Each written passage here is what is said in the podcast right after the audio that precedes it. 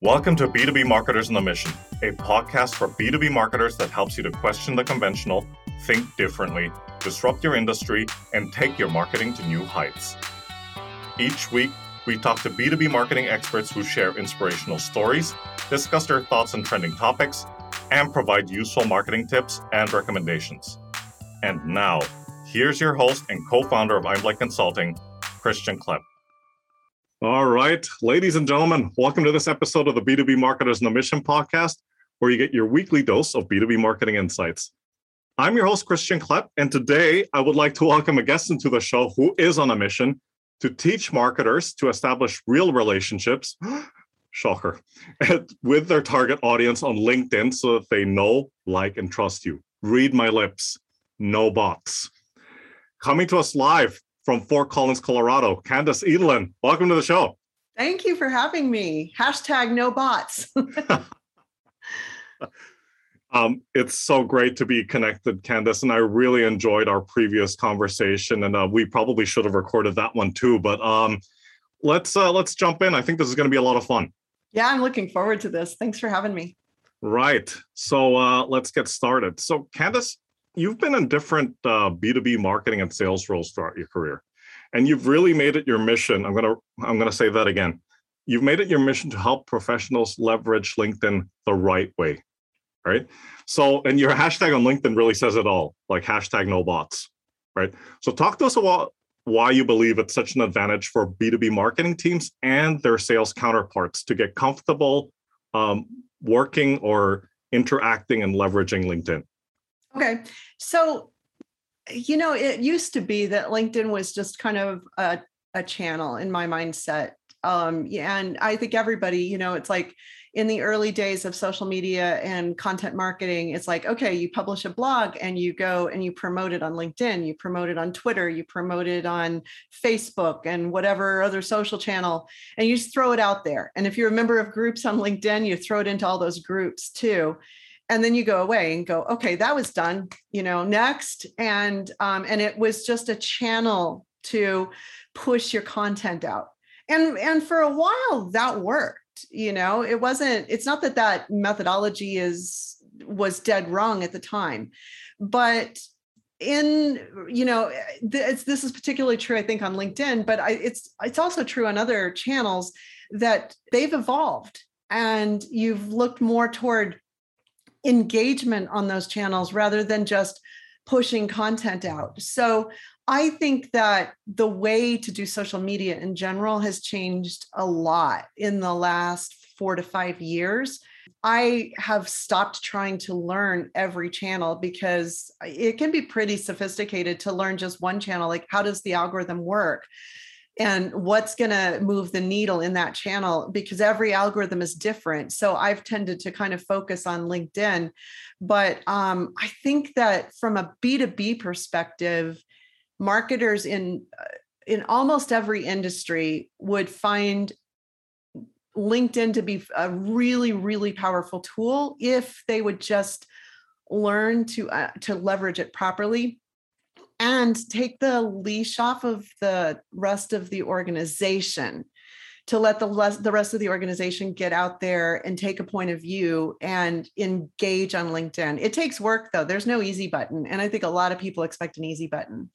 That's absolutely right. And you know, you brought up a point uh, which begs the question why do you think there's still, I wouldn't say a lot, but there's still resistance, you know, when it comes to uh, leveraging LinkedIn in the way that you've just described? Like why are um, marketers in these uh, b2b organizations still hesitant to put themselves out there or to get even their their teams to be a little bit more engaging and put out content? Like why do you think that is?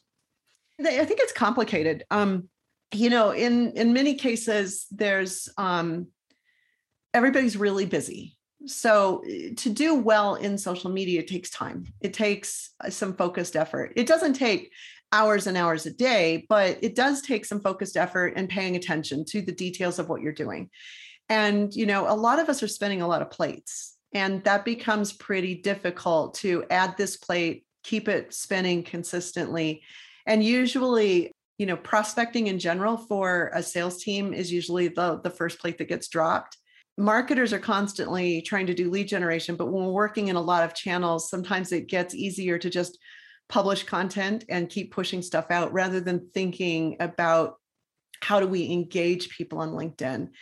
Plus, you know, there's a lot of thought leadership out there that's been going on from for decade you know from the marketing automation platforms and the other martech that you should be able to automate this kind of outreach. You should be able to do a one to many and still create a dialogue. I remember back when we were early partners with marketo we were talking about the idea of creating a dialogue in marketing but we weren't really creating a dialogue. We were creating content and hoping people would click on it and maybe they would click to go look at the next thing. But we weren't asking them for a response. We weren't actually trying to get them to reply to our emails and engage with them. We just wanted them to click until they reached a score that we could hand them over to sales and then suddenly they're supposed to be a qualified lead.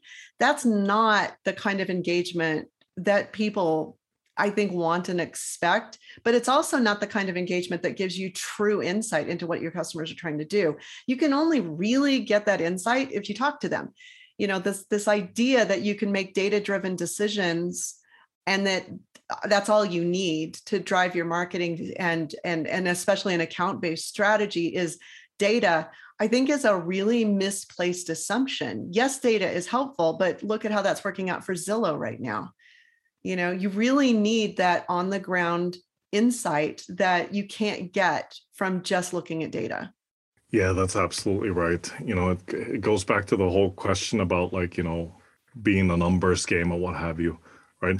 But um you know you brought up something which was a great segue into the next question which is about like mistakes and misconceptions that b2b marketers make on linkedin and what they should do to address these. But just just give me a second because i gotta rub my my cheek because it's a little bit but sore from all that pitch slapping. So, but sorry, over you. Don't mind me. so the pitch slapping just just drives me crazy. Um, so for anybody who doesn't know what we're talking about, we're talking about the bots on LinkedIn that they send you a connection request that's a spammy, salesy connection request, and you accept it, and they immediately start automating messages to you. And honestly, I mean, that used to work um, it, it, it, the, the methodology was you can automate this process using any kind of tool out there. I think you recently had a guest on that has one of those tools. And the idea is you send out a connection request that's quasi personalized. And then, um, you know, it's like, you know, hey, first name, I noticed that you are title at company name and I'd like to connect with you. Okay, first of all, I know who I am and I know what my title is. You don't actually have to inform me of that in LinkedIn. And like that doesn't do anything. When when this functionality first came out, that was pretty unusual. And so people thought, "Oh, you actually read my profile, click accept," right? But then what happened was then they would send an automated message of, you know, hey, thanks for connecting with me, Christian. You know, I bet you'd be interested in this article we just published content drop. And then a week later, hey, Christian, since you were so interested in that last article that I just sent you, you'd be interested in this one too content drop. Now, of course, we have no insight about whether you clicked that last content drop or not. So we're just assuming.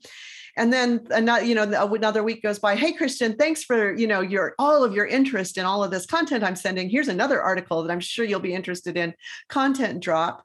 And then week four, hey christian since you're so interested in all this content then we should have a meeting so i can sell it to you. You know you're obviously interested in my stuff. And the, because we kind of think about volume when we're doing spam bots like this you know we think okay well if i can put out a thousand of these messages and get three or four people that will take a meeting with me then that's a good result because that's the results we expect on email. The thing is that LinkedIn is so completely different than email that it's just pissing people off. And the more it's happening and the more volume we're getting with this pitch slapping behavior, um, the more aggravated we get because it's like right now the DM channel on LinkedIn is like the one, it used to be the one spam free channel where we could actually communicate with people.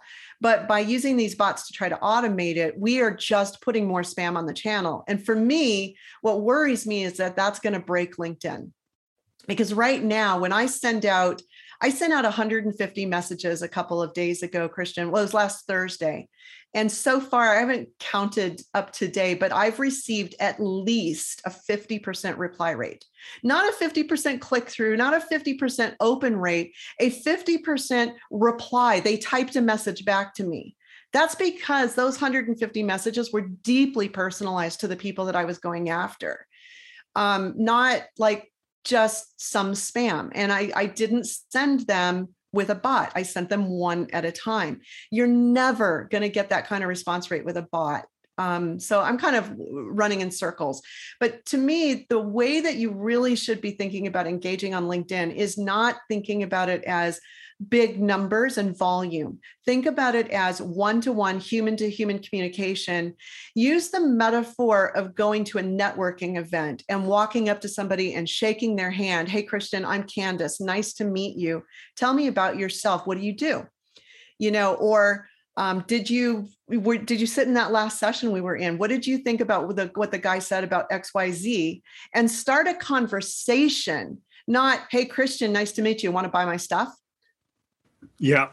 No, that's uh, I totally agree with you. And you know, we've all been to those networking events where we've met people that don't stop talking about themselves, and guess what happens? People try to avoid them. Mm-hmm. But you know, you brought up some really great points in the past couple of minutes, and I, I think it really all goes back to um, you know that numbers game, and uh, I like to call it the theory of probability, right? So you you send out a thousand emails and then you get like um you know maybe a hundred people that respond and from those hundred maybe five book a meeting. And it's um and it's it's not it's it's just not a very um i would say not not well thought out and not very sustainable. And i believe it also goes back to something that you posted a couple of weeks ago. I can't remember exactly when but you cannot annoy people into becoming your client exactly exactly. Yeah and you know we're used to spam on email but we're not yeah. used to spam in social media. So um i guess some i mean twitter i guess people tend to do a lot of posting without engagement but not on linkedin. You can post but not in the dm space. Don't spam people in dm yeah no that's absolutely right. That's absolutely right but um, actually, um, let's yeah. take that to posting too, because mm-hmm. a lot of marketers um, tend to think about posting the same way that we think about it on Twitter and elsewhere. And um, when you're thinking about posting, if we would post from a point of view of trying to get engagement rather than posting just to get views, first of all, your views will go go up dramatically if you get engagement. Um, but also you'll get feedback on the content which can be tremendously helpful for us as marketers to understand what's resonating and what's not. So when we're when we're posting on linkedin posting to create conversation is a far more effective way. Plus it leverages the algorithm. If you don't post links that take them off site the algorithm will be friendlier to you. There's a lot of tweaks and and tricks that you can do on linkedin to make sure that your content gets seen. But thinking about it from the perspective of engagement rather than just throwing an ad up is super important. Yep, totally agree. Totally agree. Um, on that note, and you mentioned a few of these already, but like, how do you think LinkedIn can be leveraged to develop better, not more, better uh, B2B content that will resonate and generate the right responses? Oh man, I've been experimenting with this and I've had so much fun with it. Well, off so, you go. Um, to give a little bit of background on this, um, when I started really using LinkedIn for sales was in 2018. Um, my uh, husband and I are business partners, and we had made a decision that we wanted to pivot to a new industry. We had zero connections, zero network. And previous to this, Christian, like my content and my network were working so well to generate leads for me that I literally, for 10 years, did not make a single outbound sales call. So I like don't even know how to cold call anymore. Wow. it makes me really years. lazy too. Wow. so, but all of that stopped like wham, you know, just hit a brick wall when we decided to change industries. And so now I've got, I'm like, oh crap, you know, I got to figure out how to do this. And I don't like have enough money to go buy ZoomInfo and, you know, get like these fancy tools. I don't have the money for ads.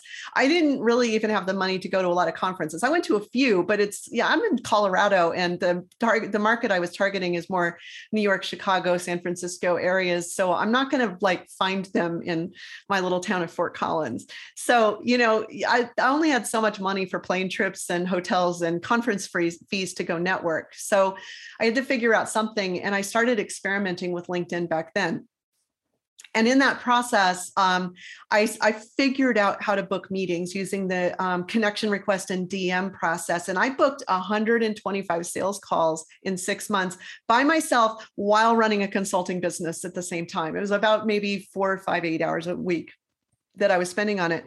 Um, but then you like those conversations rather than like pitch pitch slapping them on the conversation like I took the time to really interview them about trends and what's going on in their world because I needed to understand their world so that I could start publishing thought leadership in it to let my content engine start moving.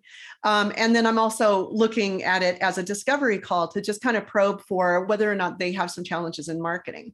So um, from those conversations, now I type pretty fast. So I just used, I opened up OneNote and took notes as they were talking, wrote down the questions that they asked, wrote down their comments, their thoughts on the trends. And then after about six months of this, with 125 calls back behind me, I started writing articles based on those calls. Now you don't have to wait that long. I did, but in retrospect, I should have started writing articles after the first call because I'm generating insight on every one of those phone calls that is like super, super relevant to my target audience. Like you can't get any more relevant than taking words out of their mouth and then writing some insights about it. So for marketers that are not necessarily doing the sales calls like I was, just ask your sales team to record the calls. If you're using Gong or one of these other products, that's like a piece of cake.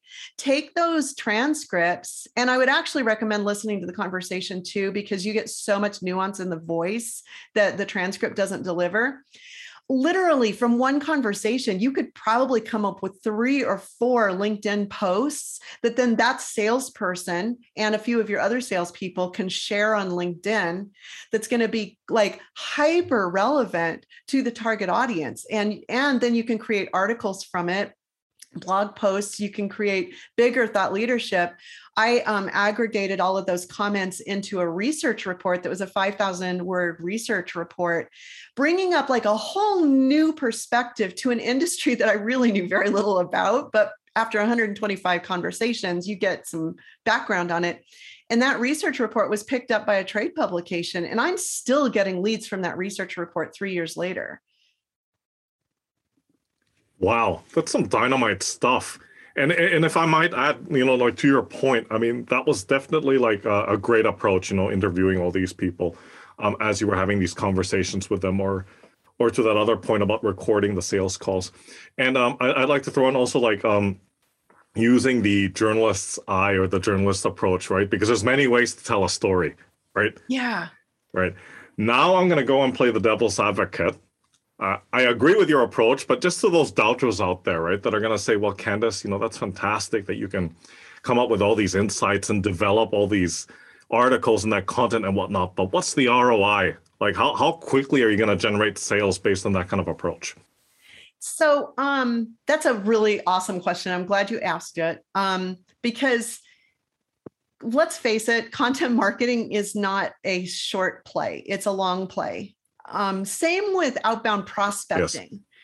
You're not necessarily inbound, you know, people are interested in buying when they arrive. When we're doing outbound, we don't know where a person is in the sales cycle. And hopefully we're getting in early because, frankly, your likelihood of closing a deal if you get in early and set the vision is far higher than if you come in late when it's already competitive like like literally um the corporate executive board did a study on this and found that um, you you 74% of deals go to the vendor that established the buying vision. So, you know, you're if you get in early, it's going to be a longer sales cycle and you've got to be patient, but you have a much higher chance of selling it. Um, so that's one. Um, number two is um, content marketing always takes a little bit of time, but by doing it on LinkedIn, you can got you can get it out in front of people more quickly. So that does have an inbound effect. In terms of my results, so from that 125 phone calls, 27 of them turned into qualified leads. Now, I will clarify that when I was doing that research, I wasn't being as deliberate in terms of making sure I was only going after people that could buy what I was selling because I needed to get more perspective across the industry, not just for the the I was going after commercial real estate technology companies. I needed to understand the audience they're selling to also in order to be able to write for them. So um, that outbound um, resulted in a couple of deals, small deals that happened very quickly. Um, one deal took 10 months to close, but he ended up being a client for years and he's still a client. Um, and over the course of the six months, the deals that I came up with, it took about 18 months for them all to close. Um, and there's still stuff coming in from that, but that 18 month period, I closed $438,000 of business. Now that's for a two person firm, uh, which ain't bad, you know? So I think that it will work, but you have to understand that it's not an instant and it's not a it's not an instant button and it's not an easy button. But nothing is, I don't think. I mean, we can wish yeah. that, but that's wishcraft and that's not good marketing. Yeah, no, no, absolutely not. And I and I would say that that that's quite an achievement for a for, for a small company or for any company. That's absolutely amazing. Um, right. Um, Talk to us about a challenge that you've managed to solve in the past uh, 12 months or so. Hmm. Um, I'll, I'll, I'll, mention two things. Mm-hmm. Um, one is um, I was working with a group of small resellers that all were reselling an ERP technology, and that creates a unique challenge for marketing um, and and for sellers because you're competing with other products on the market, but you're also competing with this whole channel of resellers. Um, and everybody's kind of selling the same thing, and they tend to get their content from the software publisher. And they're usually small companies, they don't have a big marketing operation. So customizing that content doesn't necessarily come naturally to them and so you're trying to figure out how to differentiate. And you can create content and build an inbound channel but it's hard to get found because so many people are competing on those same keywords. Um, what i was also finding is these companies were really little and um, not as niche focused as they needed to be and they didn't have time to wait for inbound to start which is actually the main reason that I launched the masterclass that I'm teaching now on um, how to use LinkedIn for prospecting, is because I realized that these people needed a good methodology to go out and get leads rather than just waiting for marketing to start working. Because content marketing a content strategy is going to take often i don't know about what you think about it but 12 to 18 months to really start producing solid inbound yeah, that's about right. Hmm. And that's a steady, consistent I- investment. You don't like publish something and then go wait 18 no, yeah. months. right, right, right, right. That's absolutely right. Yeah. No, that's um that was definitely um an interesting case study. And it's probably like not just unique to this specific niche you're going mm-hmm. after. I think a lot of uh uh, companies in the B2B space are facing uh, something similar. Right. I, now, are you finding that um, mm. that inbound itself, especially from an organic content perspective, is waning in effectiveness compared to like 2010? Um, to a certain degree. I mean, it's really hard to like, I mean, at least from my experience, to pinpoint and say yes, absolutely, or no, it's not. It, it, it really depends on, um, and it's going back to a couple of the things that you mentioned. You know, it's it's going back to um, who you're targeting and why the, this group is the right fit. Um, and what the specific topics are that you are you know developing content for because it's also about uh, it's also the question of relevancy because you know there's a lot of let's just narrow it down to linkedin. There's a lot of people producing content about the same topics. Yeah. Right? So it's also about standing out or taking a stand on uh, or taking a position on certain topics that are relevant to your you know your ideal prospects and your target audience but also helping you know the thought leadership piece certainly is one um, you know uh, trying to trying to differentiate yourself a little bit more strategically and staying top of mind i mean there's so many factors that come into play right? you know one of the things that i'm noticing particularly on linkedin but it's it's yeah. off off linkedin too mm-hmm. is this idea of taking a position on something taking a point of view um, you know in storytelling it's helpful to have a villain um, And sometimes when we're doing content marketing, it's tough to figure out what where's my villain. Um, and Phil, my husband, was pointing out, he's like, you know, Candyce, bots are your villain. And you can create whole stories around the villainous bots and make them the bad guy. And I was like, oh, wow, that's brilliant. And so that's where the no bot hashtag and everything came from. I published articles on third party sites about that. And then people will reach out to me on LinkedIn saying, hey, I saw your article about why not to automate. And that was really helpful. And then of course I'm I'm talking about it on LinkedIn a lot and, and the clumsy approaches that bots are using. Um, so I think, you know, from a marketing perspective, and this is not just true on LinkedIn, it's absolutely true on LinkedIn, but it's true elsewhere too. If you take a point of view and don't be afraid of alienating the people who disagree with you, you're going to get further. Like there's a woman on LinkedIn who I totally admire. Her name's Leah Turner. And if you look for her on LinkedIn, it's L E A and then a rainbow emoji and then Turner and you got to check her out on LinkedIn. The woman has tattoos from neck to, to toes. Um, and she's like very um oh i don't loud i guess in in the way that she comes across you know bright pink fuchsia colors and she is not going to appeal to everyone in fact she's going to totally turn off some people but she has this massive following on LinkedIn. She went from being on, um, and she's published this. I'm not like disclosing something secret. She went from being on like housing assistance and you know receiving welfare to six figures and probably will do seven figures soon in revenue from training people how to use LinkedIn. Um, she's bought her own house recently and and just like she's a single mom with a little boy and like because she's taken a point of view and she's unapologetically Leah Turner, this is who I am. You either like it or you don't. It's she's really won on LinkedIn. And I think that that can work for companies too, not just individual influencers we need to take a point of view and don't be afraid of alienating some people because you look for that niche. And most of us, we don't need to sell to the whole world. We need to sell to a niche. I mean, look at Apple. Even Apple has a niche, they have a point of view. You either want the iPad, iPhone or you don't want the iPhone. And like our family, we're all Mac. There's going to be some families that aren't, but Apple's doing just fine, not going after the broader niche.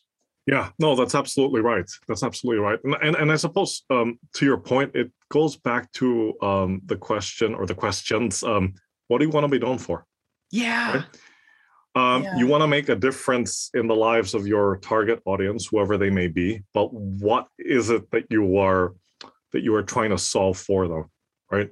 Like, and how do you want them to uh, think about you and remember you and and what what is it you're trying to address right well what are the pain points what are the what are the challenges what what, what are you trying to do right so exactly exactly yeah. i'm just going to put it out there because mm-hmm. if maybe somebody who's listening will come back to me and say oh i've got an idea for you yeah. i want a robot like an r2d2 style robot that I can take to networking meetings once everything starts opening up and yeah. we go to conferences.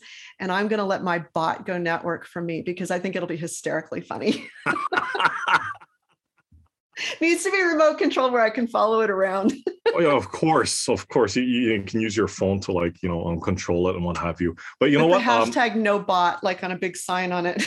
absolutely, absolutely. And you know what? Your husband's right. I mean, you can't you can't make the robot the villain. I mean, like you know, like um, just James Cameron did it. Terminator: Rise of the Machines, right? Good point. Yeah.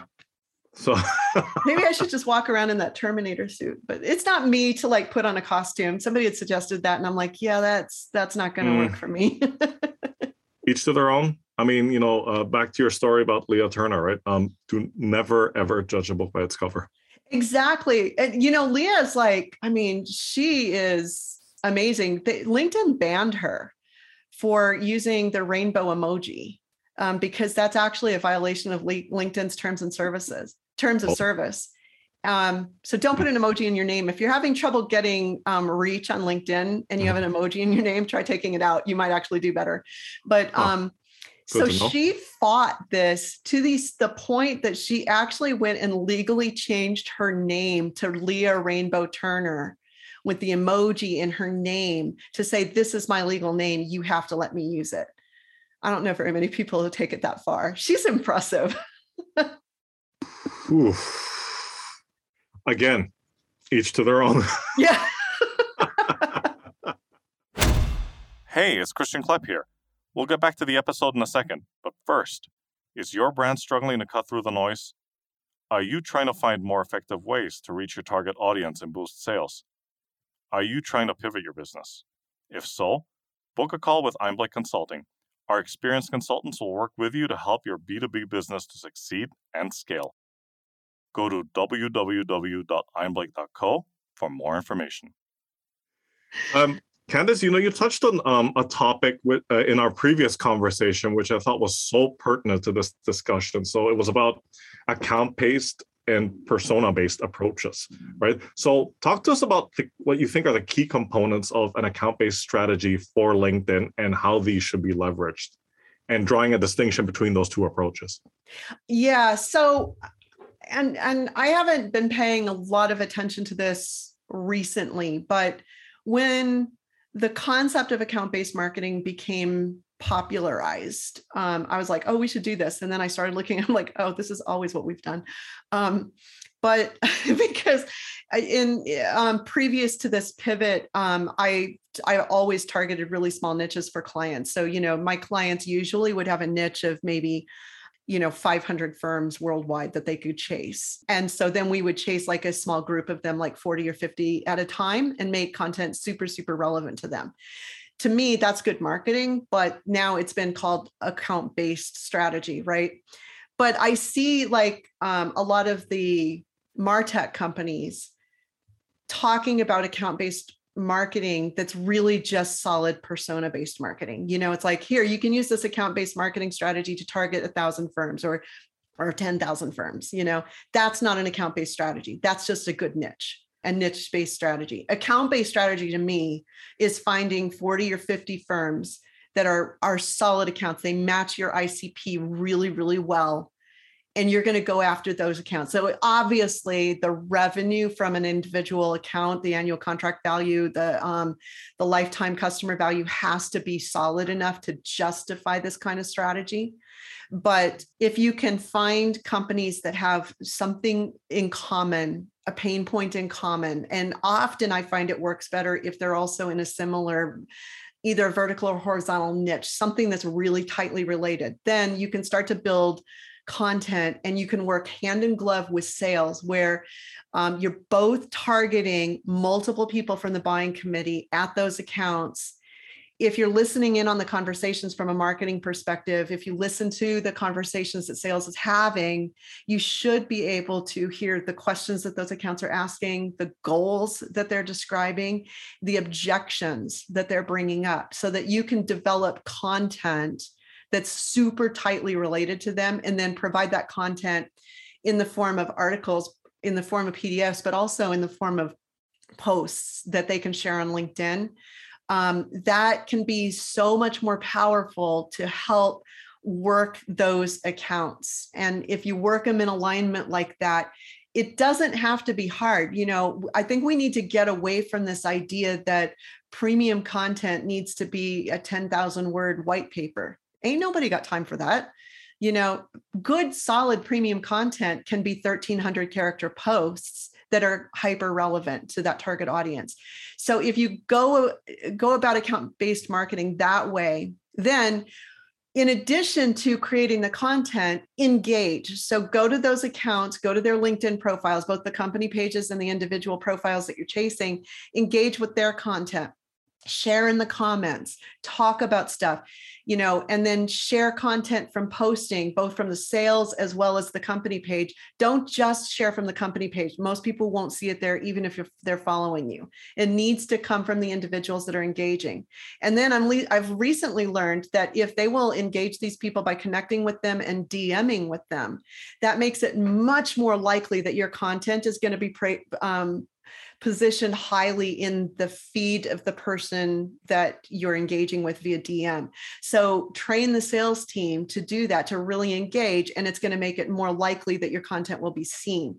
Then you can also run your ad strategies, but I'd start organic and then um, pay really close attention to the comments and engage with people when they're commenting and liking things too but um, and then that's the other thing is every single post needs to be more of a conversation starter and something that um, piques people's interest rather than trying to pitch to them. Don't pitch slap, pique their interest, get a conversation started. Well, those were some really dynamite points. I have to say, excuse me, I was just furiously taking notes as you were talking. but um, you know, you made me think about something uh, which I thought could be an interesting point of discussion. In your experience, Candyce, do you think um, and I'm not like trying to single any one person out, like whether it's in marketing or sales, but do you think um, both of these groups are not spending enough time doing customer research and that's probably also the reason why some of their the content that's being put out there is getting like well less than satisfactory results. Oh man i talk to so many marketers who've never talked to a customer. And i'm like really? Yeah. how do you write anything that's relevant to them? And they're relying on data driven eh, buyer personas you know? And i'm like but but that doesn't give you insight that just gives you information. Um, and you know it's like from a buyer research perspective i don't care whether you're married or single whether you have a cat or a dog. I don't believe that those influence your buying decision now, whether or not you have a long commute to work and whether you are driving or taking the train matters because you might be taking my consuming my content and if you're driving, you're going to need a podcast. If you're on the train, you can probably read something. That matters. But whether you have a dog or a cat or I mean, one HubSpot recommendation for a buyer persona template included gender identity. I don't believe that people make decisions about B2B technology purchases based on those types of personal things. I don't think it, it, it you know, how are you going to use that in your outreach? What you are going to use is what are they dealing with every day when they go to work? What's their life like? How many other priorities do they have? And what is it that triggers whatever it is you're selling to become such a high priority that they're willing to carve time out of their day? What is it that makes it worthwhile for them to carve 30 minutes out of an incredibly packed schedule to talk to your salesperson? What is it that makes them want to read your stuff? Because just because it's free doesn't mean they're going to want to read it nothing is free. It costs time at a minimum. If you're not having conversations with people to understand what lights them up what gets them excited you're never going to get content that's going to super resonate with them. Or if you do it's pure luck. And i don't want to base my strategy on luck. Absolutely not. Absolutely not. That that's a very risky um, and could be costly speculation right? If you go down that road Exactly. But sales needs to let marketing in. Um, yeah. because I hear a lot of times that marketing says, well, sales won't let me talk to the customer. Or I ask to sit on sales calls and they never contact me to let me know when the sales call is happening. Mm-hmm. mm-hmm. Honestly, I think you just need to go sit down and have a conversation about this because, yeah. um, and if you can't get it done at sales, then move up the ladder. But this, eh, this isn't optional mm-hmm. for marketing to have conversations and, and hear what the customer's saying. If you can't sit in on the live conversation, at least get the recordings. No, that's absolutely right. That's absolutely right. It's it's it's it's amazing how many um you know how many people you talk to and you know who are doing marketing that don't actually have any conversations with clients or don't do enough customer research or any. and it's right. always obvious in their content. Yeah. Yeah. Indeed. Indeed. Um you gave us a lot of like actionable tips already and insights, but walk us through some of the steps based on what we've been talking about that you think B2B marketers can take right now to improve their approach on uh, LinkedIn.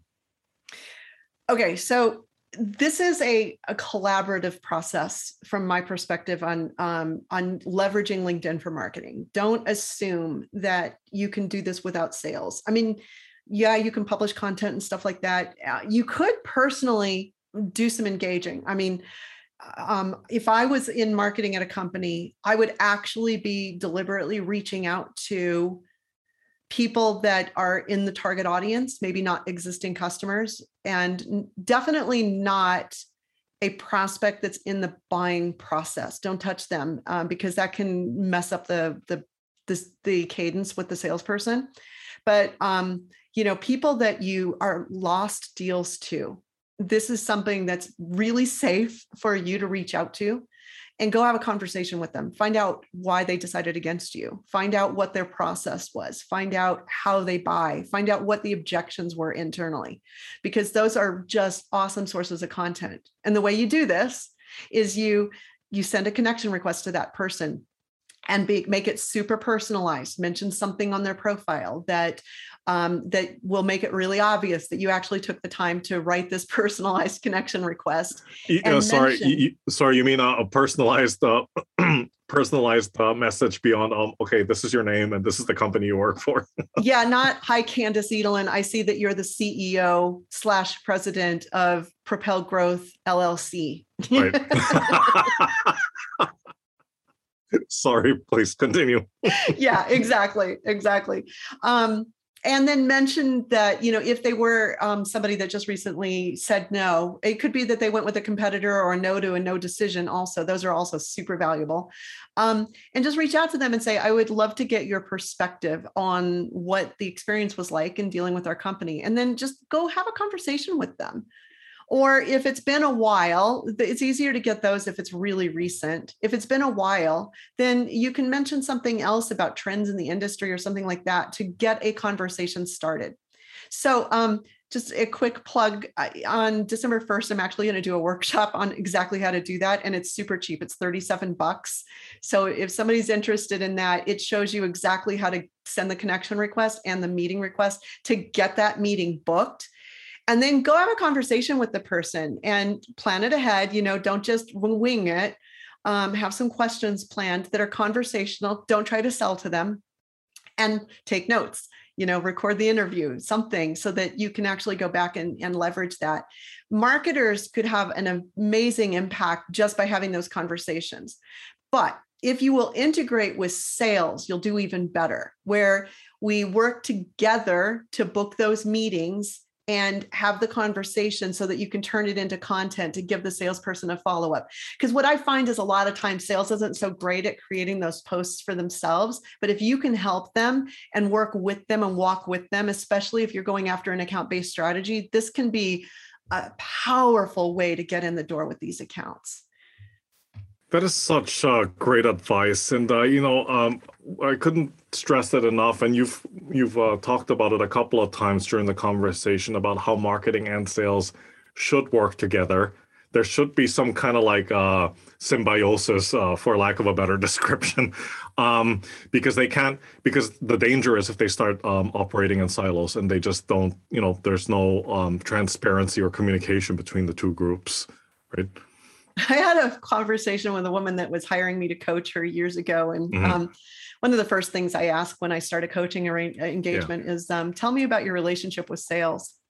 And she says, Can I call you back? and I was like, Okay. Not a good start. she had to go into a private room um, because she was sitting near sales. I see. And she's like, Candyce, I cannot stand the people on the sales team. And I'm like, oh boy, okay, I think I know what pro- why we're having a problem with marketing. like that is not a great way to start. And so we really focused in that whole coaching engagement in establishing a reestablishing a relationship between the marketing team and the sales team because I just don't see how they're going to be successful if they can't work together. Absolutely. Uh, I mean, you, you know, uh, I, again, for lack of a better description, they've always been um, described as warring factions within an organization, but they don't have to be. Oh. Right? There's so many better opportunities that come out of them actually actively collaborating with each other, and I've seen it happen.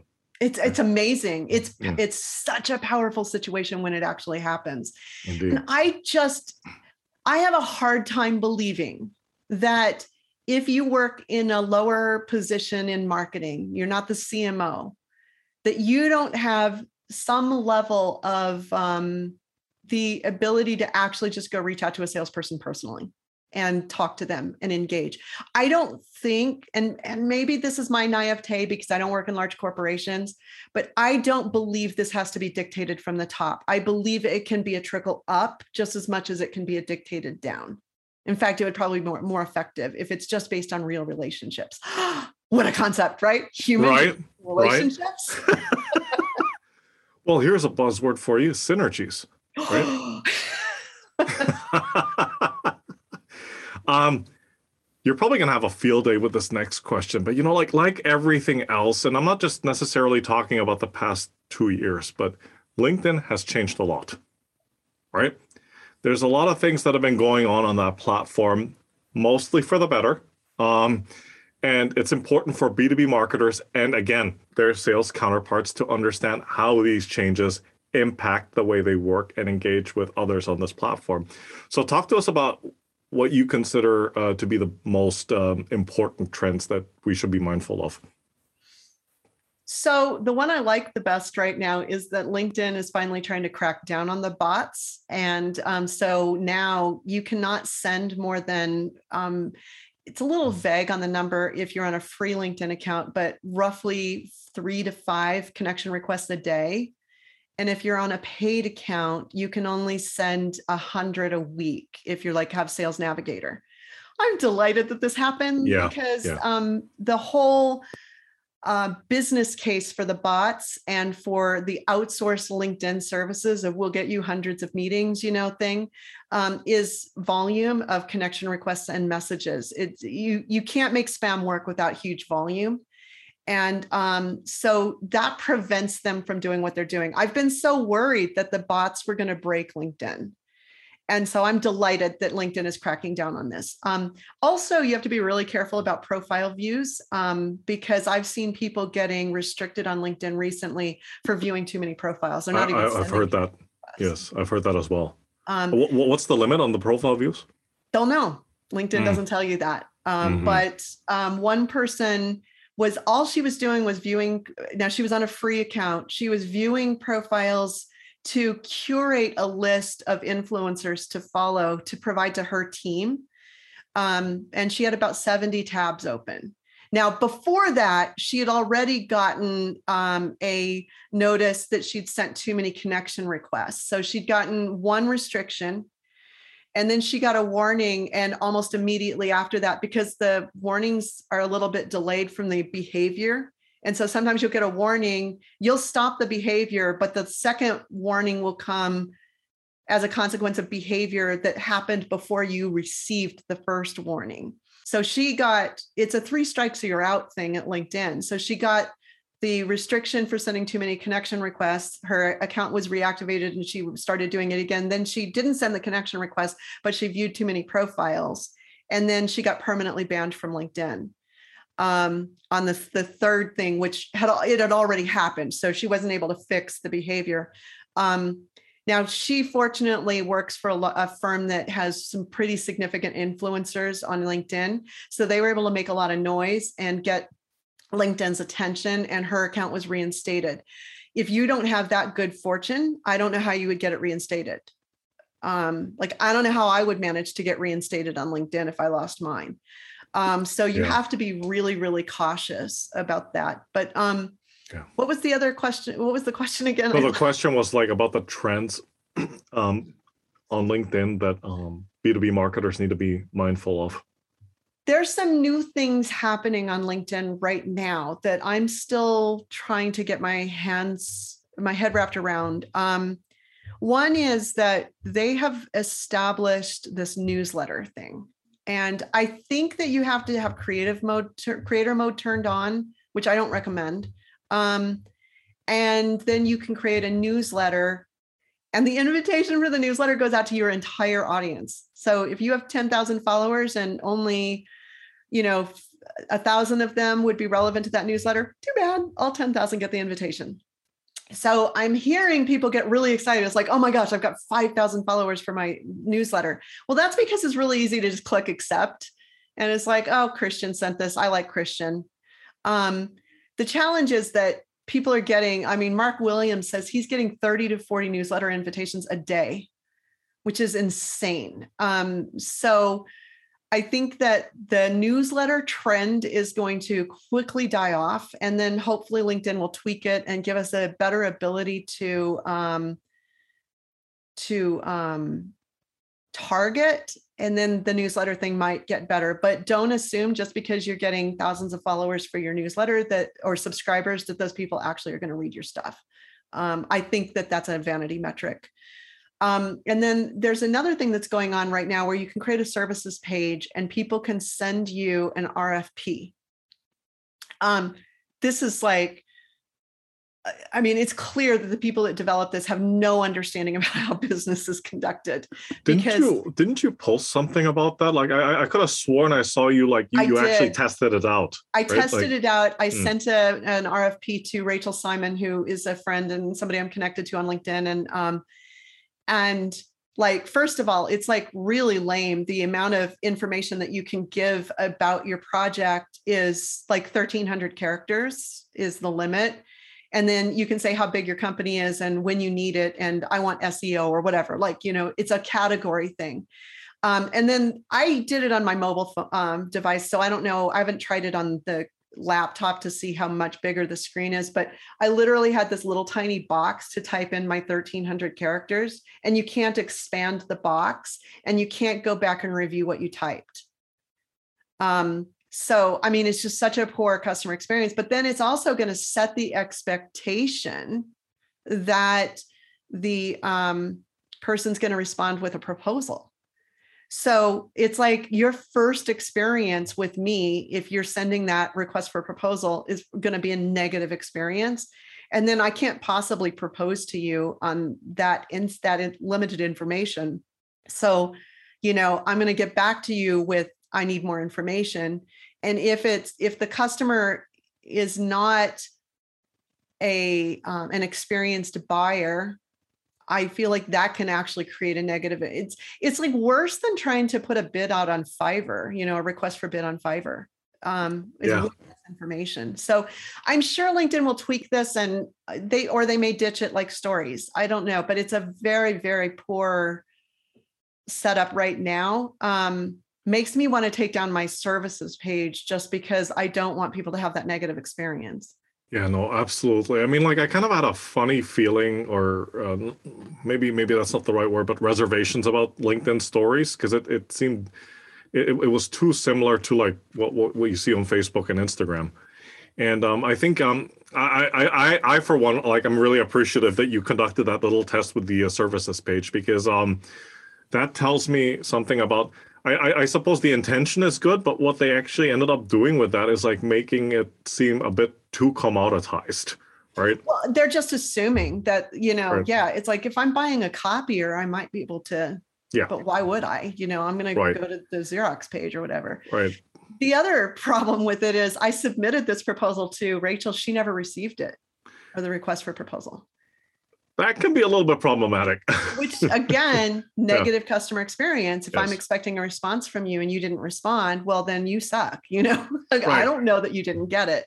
Exactly. And I contacted LinkedIn support and they're like, well, I'm you can't submit this support request because it's Rachel's profile. Only the person who receives the request for proposal can submit this request for help. And I'm like, but mm. she doesn't know that she didn't get like, how can you submit a support request for something you didn't know happened? Yeah, that doesn't really. Or that sense. didn't happen yeah. for you. So, LinkedIn's got something to work on there. And you know, it's like a lot of this stuff comes out, and in the early stages, it's not very good, and then they'll they'll refine it. So, uh, you know. The other thing that's going on is they've got this digital wallet thing that they're building. And I saw yesterday that they sent out a survey. I did not personally receive the survey. Mark Williams um, shared it in his podcast and um, it asks a bunch of questions about if you had a digital wallet on linkedin how would you want to use it? And it was a bunch of different options.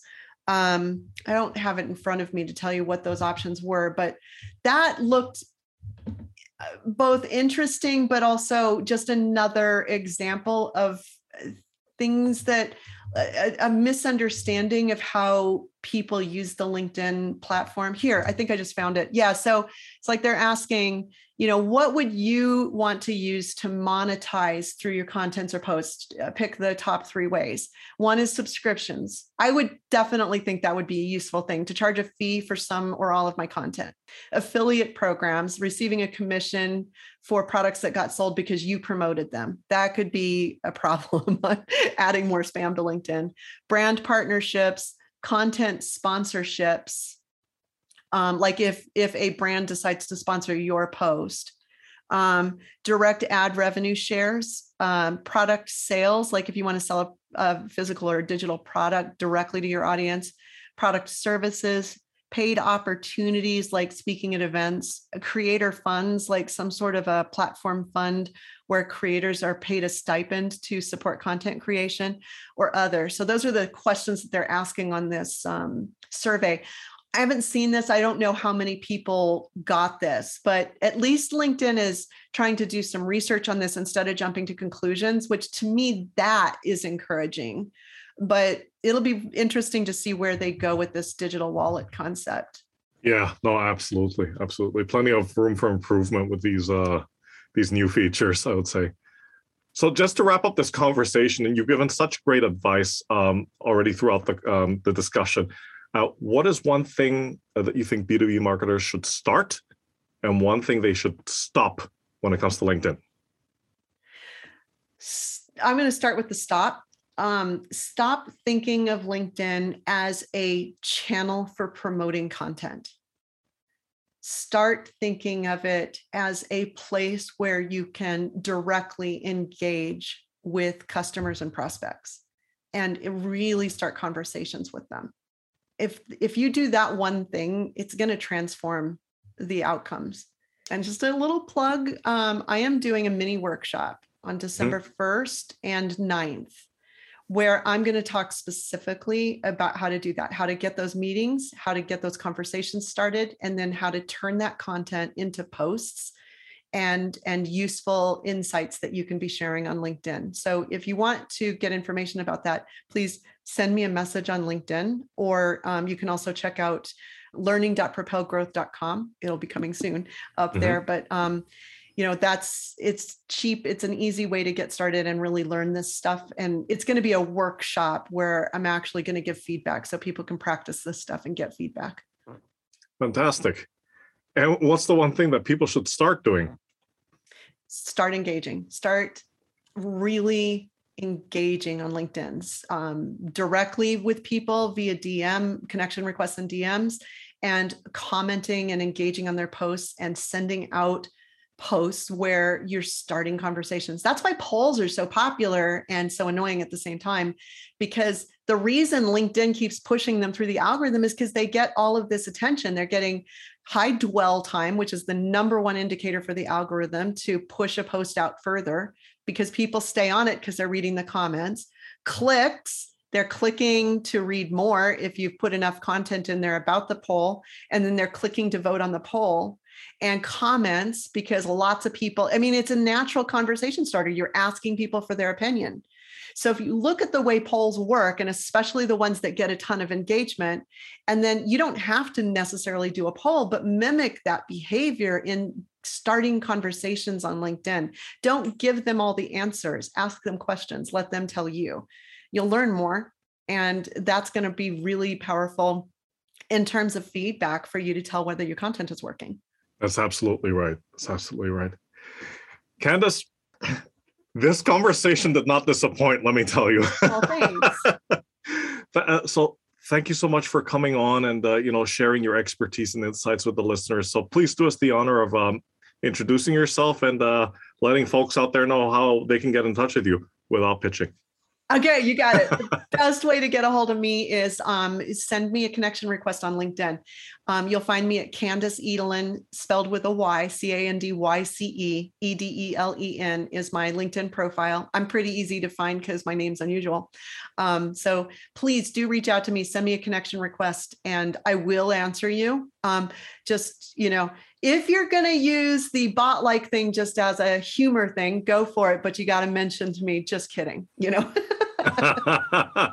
I can I can I speak from experience because I've tried it a few times. And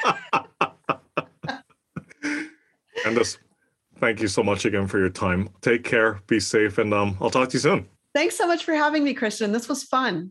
Yeah, it was. All right, bye for now. Thank you for joining us on this episode of the B2B Marketers on a Mission podcast. To learn more about what we do here at Einblick, please visit our website at www.einblick.co and be sure to subscribe to the show on iTunes or your favorite podcast player.